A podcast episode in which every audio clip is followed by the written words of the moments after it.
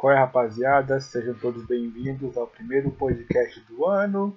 Me desculpem pela demora, mas eu que cheguei adiantado. Vocês estão atrasados, mas enfim.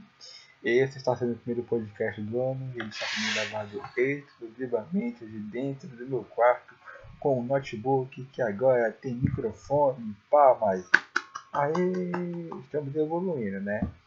Mas, enfim, o podcast de hoje é no amor, é no love. O pai começou o ano para romance. E, assim, cara, esse dia eu tive um site muito bom. Eu até escrevi sobre, mas com a correria acabei que eu não me informei né, no podcast, que está sendo esse atual podcast. Então, uma frase que eu vi no muro, e essa frase me desencadeou, né, esse clique. A frase era: todo mundo está apaixonado por algo. E assim, por mais que seja uma frase normal, comum, até meio boba, se tu parar para analisar, pode ser verídico. Todo mundo está realmente apaixonado por algo. Todo mundo possui um vínculo amoroso com algo. Seja a vida, um presente com valor sentimental ou até um projeto pessoal que tenha iniciado. Tudo isso possui um vínculo amoroso. Todos esses exemplos que eu citei acima possuem a possibilidade de fazer você se apaixonar. E por mais que tenhamos a crença, o simbolismo que o amor é ruim, cara, saiba que amar não é ruim, né? Tem aquele simbolismo de amar coisa de trouxa, que ninguém quer e tudo mais. Cara, isso é pura abstração, é pura falta de interpretação e conhecimento. Eu espero que você tenha essa mentalidade acerca do amor.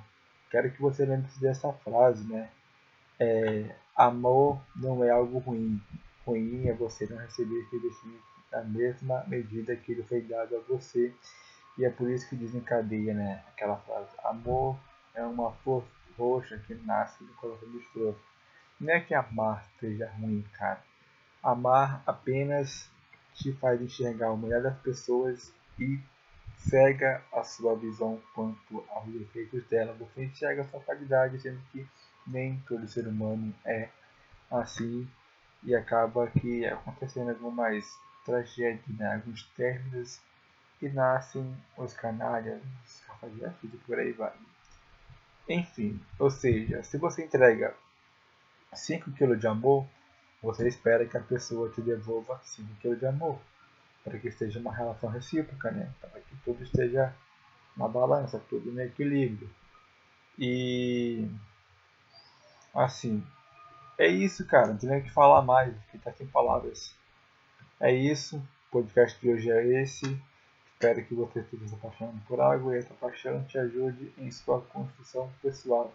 Tamo junto e é só o começo.